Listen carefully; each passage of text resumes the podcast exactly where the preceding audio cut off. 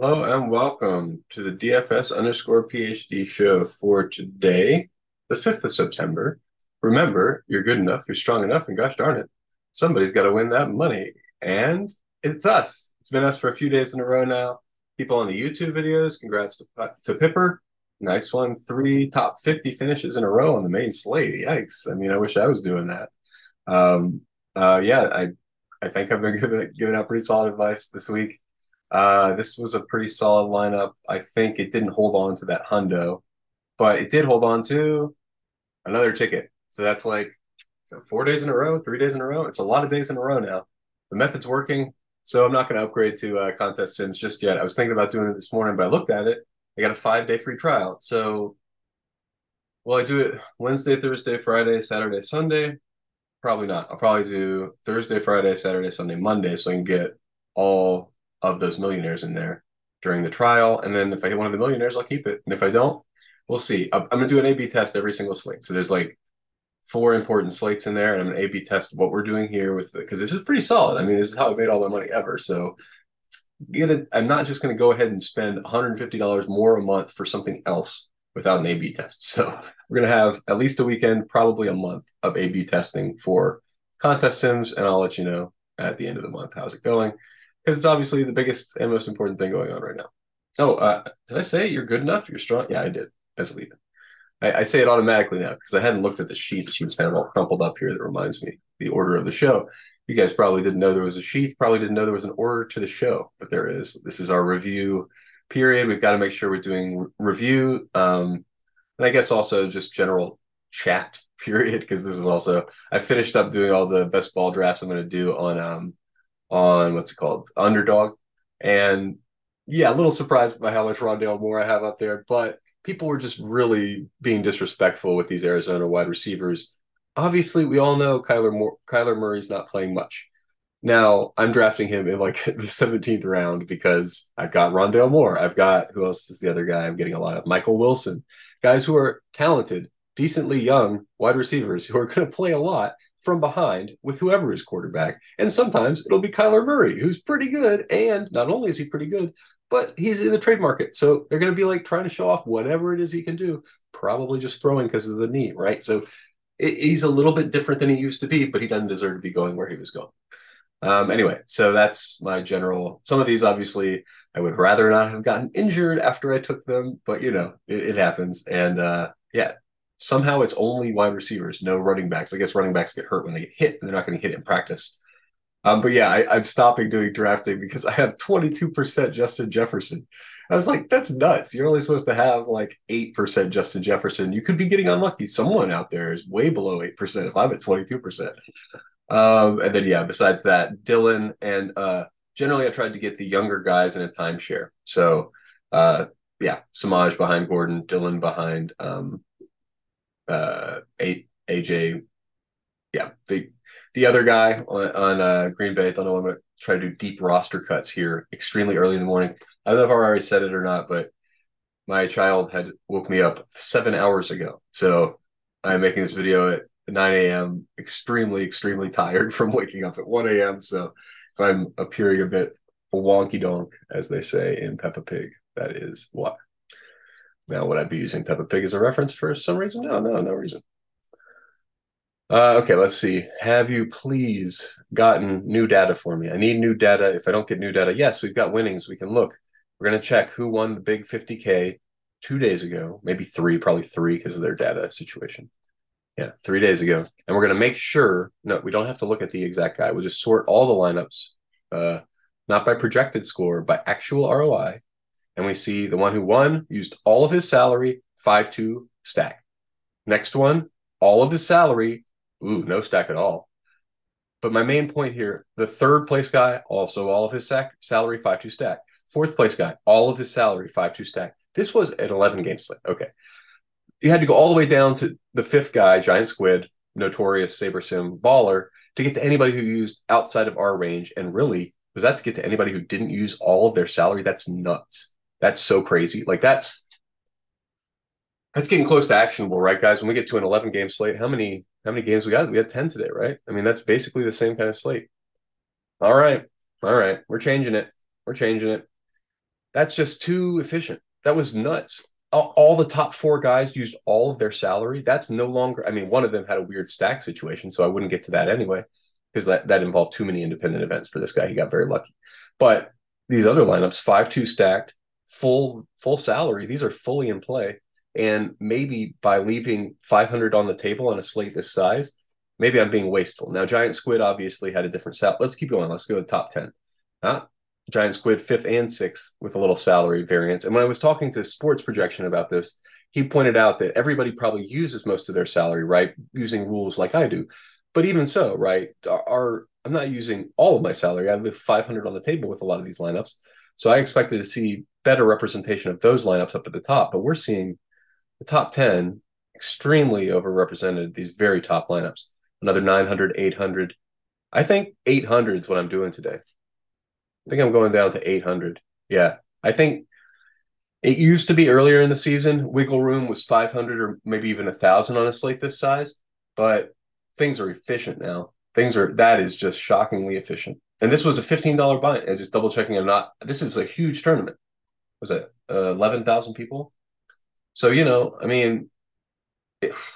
they're getting to see I guess we go to the mini max to see what is 19,000 people, slightly more people. Go to the mini max, but yeah, I still got to win some money. I don't want to see what the theoretical best lineup is. I want the theoretical best lineup somebody could put $3 behind, right? I mean, anyway, general point's probably going to stand here. Wow, this is going really, really clearly today. Oh, it's the same guys, so it's going to be the same situation. 50s, 49.9 right away. Okay, so there was a $3 lineup at 49.9 that wasn't in the other pool that was better than some of the other ones. But the point stands. Those next three still there again. 49,500. Okay, so if we went to 49,800, we're only cutting out 2, maybe 3 of these top 10 lineups. So we're keeping 70% of the top 10 lineups. I don't know. I think, and we would keep how many were right at 49.7? 1. No, 2. Okay, if 2 of them were at 49.7, that means we catch 9 of them if we go from 49.7. Okay, so doing a little live math on the air, particularly fun for those of you who are on the audio. Again, let me say, I really enjoy having you guys all here. We're over 3 dozen subscribers now, I guess closing in on 4 now. And yeah, half of you or more watching every day. So thanks a lot. You're a wonderful, loyal audience. And I appreciate it when you like, comment, subscribe, whatever. It helps me in the algorithm. And it really does. Things have been taking off these last couple of days. So thanks a lot, guys. And I guess people really like NFL, so we're going to be making NFL Showdown videos now, because that video is like 8 times more popular than any of these other videos I've been making all summer. But granted, these are a little bit there's less time when you're thinking about baseball. It's like one day and then you're done. You think about football all week. Okay, and I'm thinking about this football game so much for Thursday and the rest of the week. I'm very excited, mostly for the game theory on this. Let me tell you what I did with the ballpark factors today. Well, you can barely see any of them here because, okay, so I got to fix these lineups. I haven't done the sorting. You sort by percentile. Yeah, I'm going to do the $3 tournament today. So 95th percentile. We're doing 5 uniques, and then we're spanning an appropriately sized space. And presumably once it finishes, yes, we will go to a number of different lineups, not just all jamming one stack.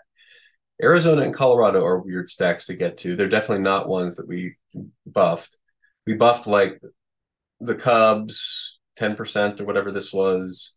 So I guess the value is just not there. Okay, let's go over to pitchers.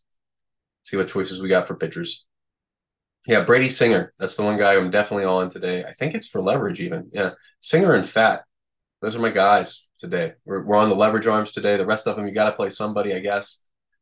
You got your Dean Kremer. I think he's a fine option. He's been fine all year. He's playing an opponent, especially if Otani continues to sit. Not like sitting like you got nothing to do. I know he's hurt. Okay, so let's see. Garrett Cole. Yeah, Cole's fine, but we're under the weight on him. So, yeah, I guess the studs he'll probably be on the studs to stuff list, though, because we're just not getting him right now because of other factors. Not that he's bad. He's just, he's fine. I guess there's a ballpark factor involved in Detroit today. Yeah, Detroit and Yankees. Plus 25% chance of home runs, plus 10% chance of runs. So he's got a good ERA, but he's got a plus 10% ERA today. And I don't know. I don't want to pay the absolute top price for a guy who's not in the absolute top situation. You know what I mean? So I set a minimum. I want to make sure I'm getting some of him because he could absolutely, he has pretty close to the highest projection on the slate, but Singer is right there. And yeah, I like Singer, his spot a little bit better. So I'm going nuts on Singer.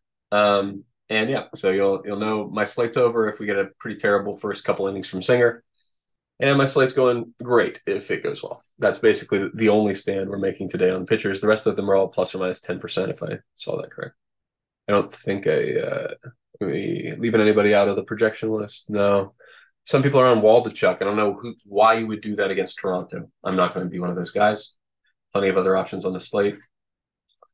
Yeah, 35%. Now that I have stated exactly how over the field I am on Brady Singer, don't want to be more than triple the field.